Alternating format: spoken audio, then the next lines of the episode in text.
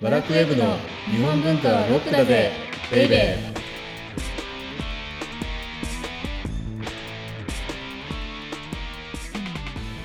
こんにちは先入観に支配された女サッチーですこんにちは、セバスチャン高木です。実はね、はい前回もオープニングでビッグニュースをお伝えしたと思うんですよ。あー蔦屋善三郎の2025はいは大い河ドラマに関して、それはでも正直言うと、はい自分たちにはほとんど関係がないことなんですよね。別うんに2025年大河ドラマになろうが、はいどうだろうが、はい、ね、僕に宝くじが当たるわけでも何でもないじゃないですか。 自分の見入りの話ですかそ。はいうですが今回は非常に重要なはいビッグニュースが飛び込んできました。はい実ははい当番組がはい元になってはい本ができたっていう話は繰り返はしいはい繰り返し繰り返しここでも宣伝しまくってますよね日本文 化はいポップロックはいそうですねそれがですよはい今度その本がオーディオブックになることになったんですすごい音声が本になって本からまた音声にだから、はいオーディオブック .jp のポッドキャストを元にしてはい書籍が小学館とは別の会社から出版されて、はい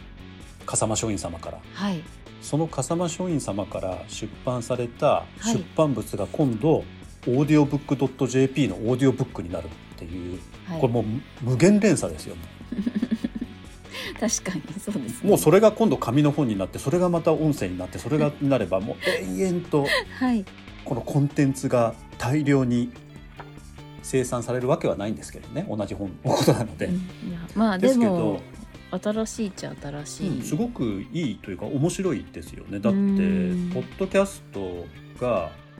本になってその本がオーディオブックになるってはい音声出版物音声ってすごくねあの地味に新しい試みだと思うので。うんうん、はいこれもあの配信日がまだ決まっていないような気がしますのではい、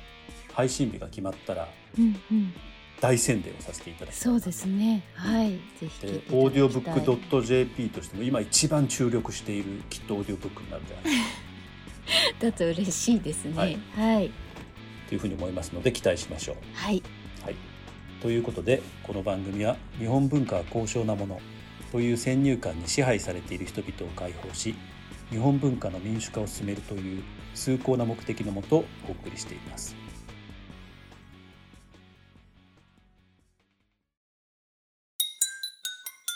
日本文化はロックだぜベイベー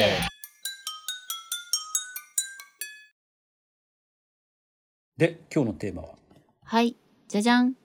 日本文化予言の書古今和歌集と同時代ノートですすごい全く意味が伝わってこないタイトルでしたね。はいなんか同時代ノート同っ時てなんだ代ノートって何ですかあのね同時代ノートって一時はい流行ったんですよ、そうやって言うの。へえつまりジャンルが違うはいさまざまなものっていうのをはいこういっぺんに見る。へえだから横あ断の時的に見るみたいなそ感うじそうでそうすかそうそうそうへーあの時何が起こっていたかみたいなのあるじゃないですか。はいはいはい例えばあの村上春樹さんがはい「ノルウェーの森」を書いた時あ懐かしいはい音楽ではこういうのが流行っててああテレビではこういうのが流行ってて。へえあでも時代を知るという意味ではそうそうそうそう。そういう横口で良さそそううなんです。で、それが同時代ノートっていうことなんですけれども、はいじゃあ、古今和歌集っていうのは、はいあー一体はいどういうような同時代ノートのもとはい編まれたのかっていうのがへえ気になりますねそれ今日のテーマなんですけど、はい古今和歌集ってはい905年に成立したっていうふうに言われてますよね。はいそれは言わはいれてるん前です回はい聞きましたはい。で、じゃあ、この実はですね、古今和歌集までの大きな流れっていうのははい300年前から始まってるんですよ、日本で。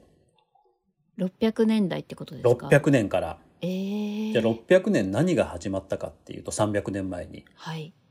遣隋使が始まったわけです。おーつまはりい中国の文化をはい直接取り込もうという動きがはいこの300年前に始まりました。はい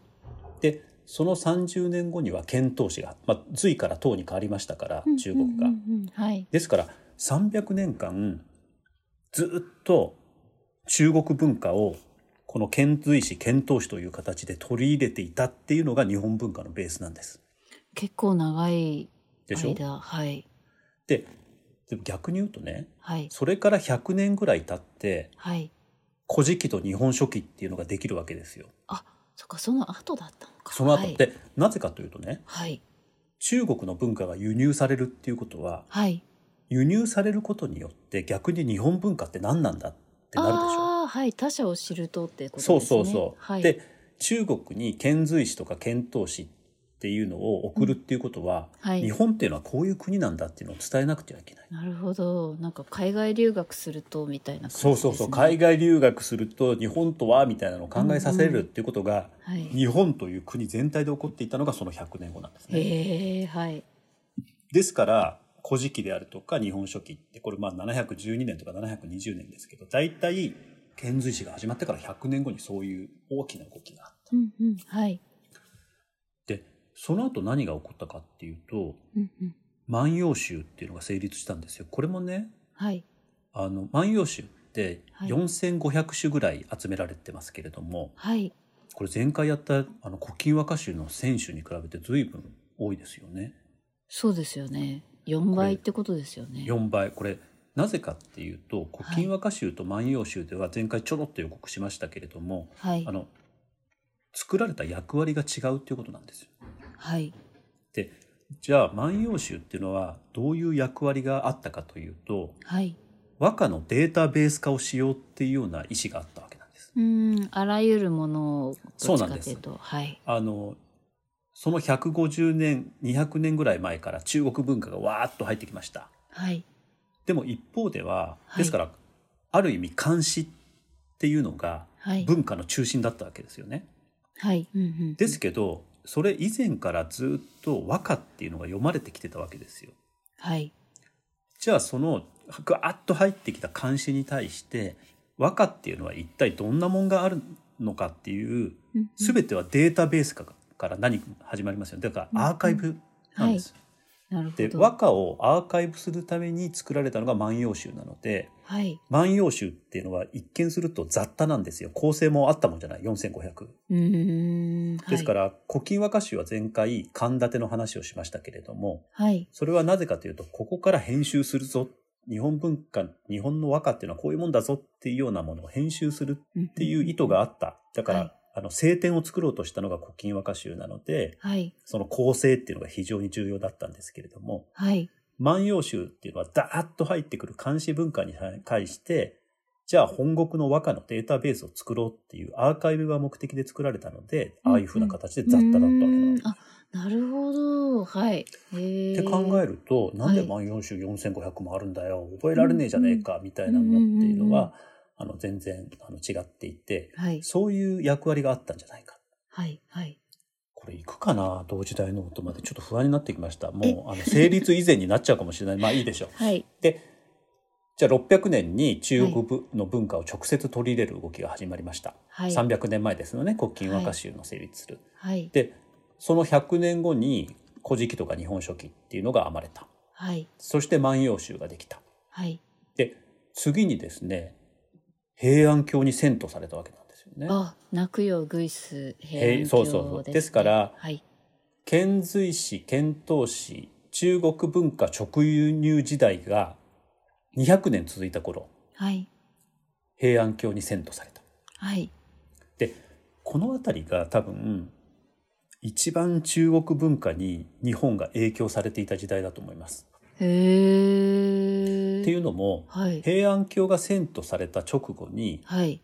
2人の天才が現れるんですよこれどっかでやらないといけないかもしれないですね。あのその天才とは誰かっていうはいと、はい最澄と空海です。おー名前ははいですから二大密教のカリスマそがうですねはい平安京遷都ですから中国文化が200年ぐらい入り続けていた。はいそのピークを迎えた時に最澄と空海っていう二大の二人の天才がうんうん同時に現れて、はいで中国から帰ってくるわけですはいもう最先端の中国文化を持ってきた二人がすごーいでさらにこの同じ頃はい三つの直線の漢詩集が編まれるわけなんですあ、監視集ですね。はい。うんうんうん直線監視集はい。それが3つ編まれるはい。だからそう考えるとやっぱり中国の文化全盛期っていうのがそうですね。この800年ぐらいにあったわけですはい。ですからうん「古今和歌集」がはい。成立する100年前っていうのはそういう時だったんですよはい。うんうんうん。でここからちょっとねはい。ちょっと変化が出てくるんですよそこから50年ぐらい経ってへえ、どんな変化ですか何が起こるかっていうとですねはい。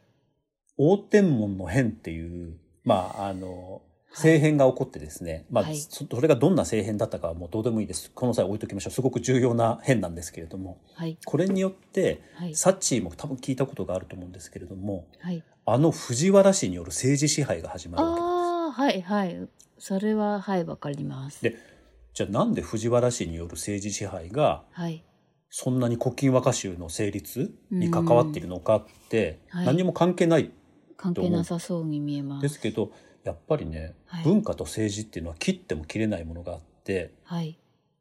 でこの藤原氏による政治支配が始まってはい。そこで天皇になったのがはい。前回出た右大後の最初の宇田天皇なんですよ。へえ。だから宇田天皇右大後の最初の人の宇田天皇っていうのははい。これ覚えておいてほしいな藤原氏による政治支配とセットで覚えてほしい。へえ。そうなんですね。はいで。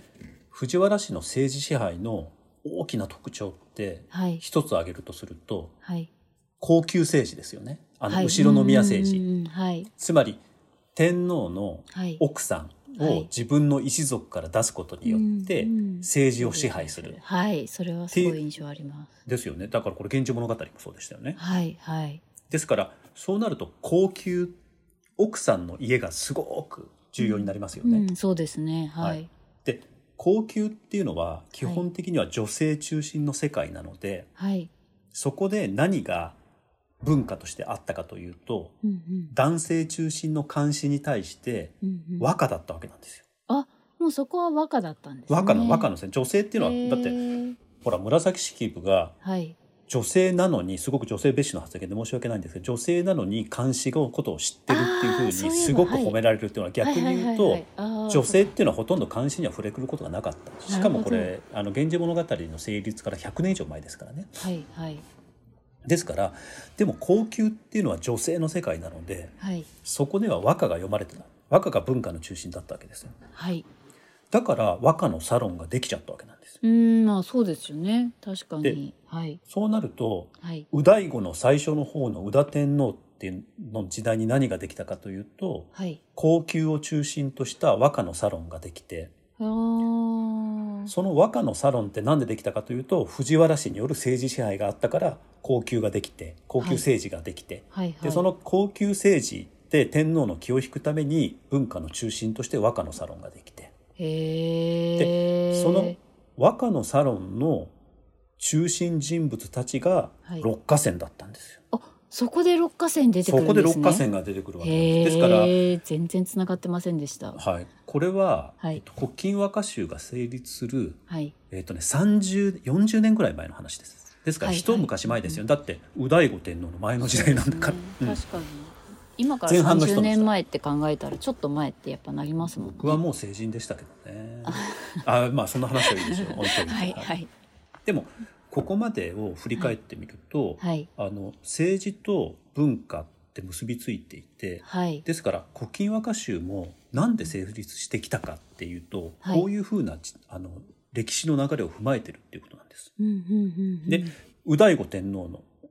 はいの最初の方の宇田天皇の和歌サロンができますよね。はいですから、和歌がわーっと出てきたわけです。うんうんうんうんでこの時に決定的なことが一つ起こる。はいそれは何かというと894年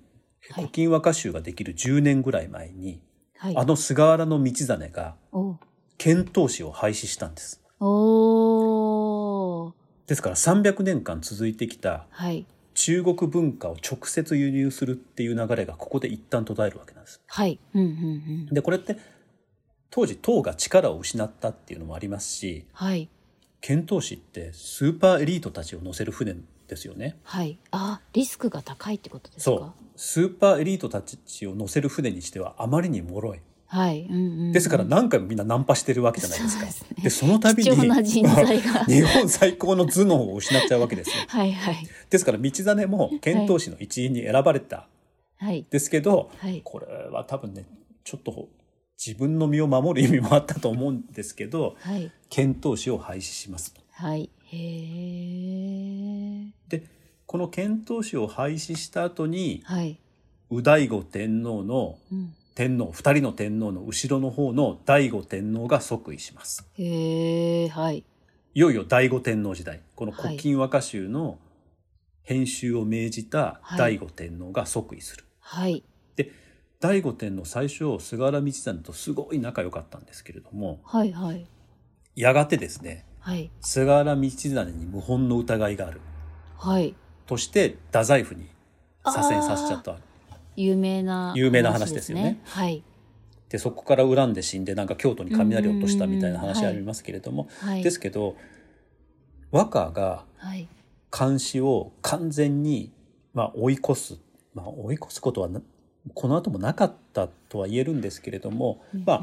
和歌が一つの文化の中心に躍り出る最後のポイントがこの菅原道真の左遷だったんじゃないかなっていうふうに思っていて。はいというのも菅原道真ってはい和歌も読みますけど漢詩のスーパーエリートだったわけなんですね。そうなんですねそうなんです。もう漢詩がすごいんです。道すへえ真という道真イコール漢詩ぐらいな感じで。そんなにはいでもその人が政治の中心にあるっていうことははいやっぱり監視がまだまだあの強かったんですうんよ。うんうんうんはいですけどこの道真が太宰府に左遷されることによってはいまあ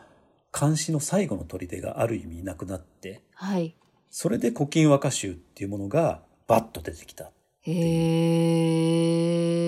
えだからいろんな自分たちが知ってるはいあの歴史の流れっていうのがはい「古今和歌集」成立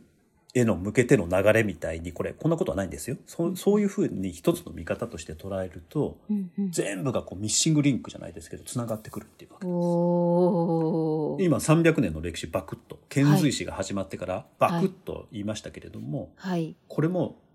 600年に遣隋使が始まってから905年に古今和歌集が成立するまでの300年間を古今和歌集成立への道っていう道で見たとするとこういうふうに見えるっていうへえ紹介を今回はしてみました。あーあーでも背景知ると全然なんかやっぱ違って見えてくるもんですねでしょ、はい本当に違って見えるんですよ。はいあのびっくりするぐらい。うんうんうんうんで面白いこういうふうににできた「古今和歌集」なので、はいこんだけ、はいあの支配力があったんうーんなるほどじゃないかっていうことですよね。はいわかりました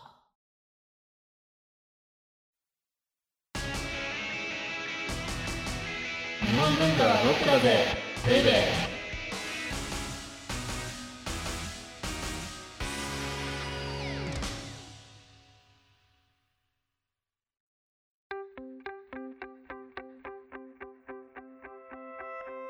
では audiobook.jp をお聞きの皆様にはこの後特典音声がありますあもうこれ今回の特典音声絶対聞いた方がいいかもし れない。い、いかもしれないです。はいまあはい、最後まで聞いていただけたら嬉しいですじゃあい次回は、次回は決まってないです。あ見てはいわかりました、あのーはいちょっと悩んでてはい「古今和歌集」はまあ一応もうこれで終わりにしてはい、中身に関してはねあの歌の話になっていきますので。うんうんうんだから「新古今和歌集」のことをやろうか西行のことをやろうか今迷ってるあー両方ともちょっと勉強不足しすぎて、はい、はい、わあのこれから勉強しないといけないんですけれどもどっちかにしようかなっていうかりましたじゃあどっちになるかも楽しみです、はいお相手はセバスチャン高木と先入観に支配された女サッチーでした